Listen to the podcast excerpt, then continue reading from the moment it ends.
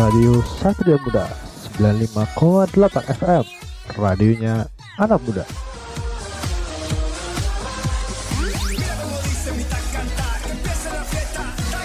Kembali lagi sobat setia dengan Nabil di sini akan menemani minggu kalian selama 40 menit ke depan dengan musik-musik dan berita-berita terhangat minggu ini. Silahkan mention di Twitter kita at Satria Muda FM.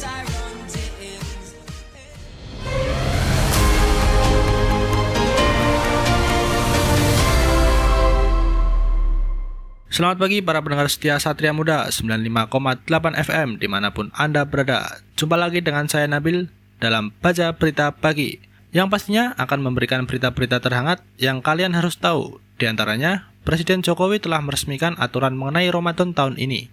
Minyak goreng sampai hari ini masih tetap langka, walaupun sudah dilakukan pengawasan ketat oleh pemerintah di berbagai gudang distributor Yogyakarta.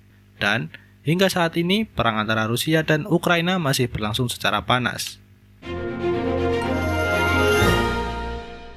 Informasi pertama mengenai Presiden Jokowi telah meresmikan aturan mengenai Ramadan tahun ini.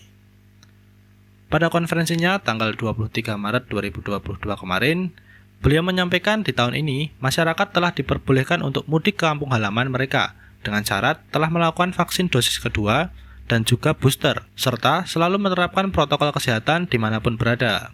Selain itu, Bapak Jokowi juga menyampaikan dua poin lainnya mengenai Ramadan tahun ini, yaitu peraturan tentang sholat terawih, di mana pemerintah kini telah memperbolehkan sholat terawih berjamaah di masjid.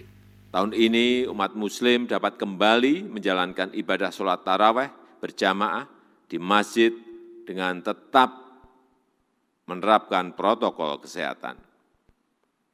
Bagi masyarakat yang ingin melakukan mudik lebaran juga dipersilahkan, juga diperbolehkan. Dengan syarat sudah mendapatkan dua kali vaksin dan satu kali booster, serta tetap menerapkan protokol kesehatan yang ketat. Namun, untuk pejabat dan pegawai pemerintah kita masih melarang untuk melakukan buka puasa bersama dan juga open house. Namun demikian, Presiden tetap mengingatkan pentingnya disiplin protokol kesehatan. Saya meminta kita semua tetap menjalankan protokol kesehatan, disiplin menggunakan masker, mencuci tangan, dan menjaga jarak, imbuhnya pada konvensi kemarin. Nah, untuk kalian juga nih, sepertinya harus mengurangi untuk berbuka puasa atau nongkrong-nongkrong yang berkedok buka puasa nih. Hal itu tentunya untuk menekan laju pertumbuhan COVID-19 di negara kita, agar semuanya tetap lancar-lancar sampai Hari Raya Idul Fitri nanti, agar kita tetap bisa bertemu dengan keluarga di rumah dalam kondisi sehat selalu.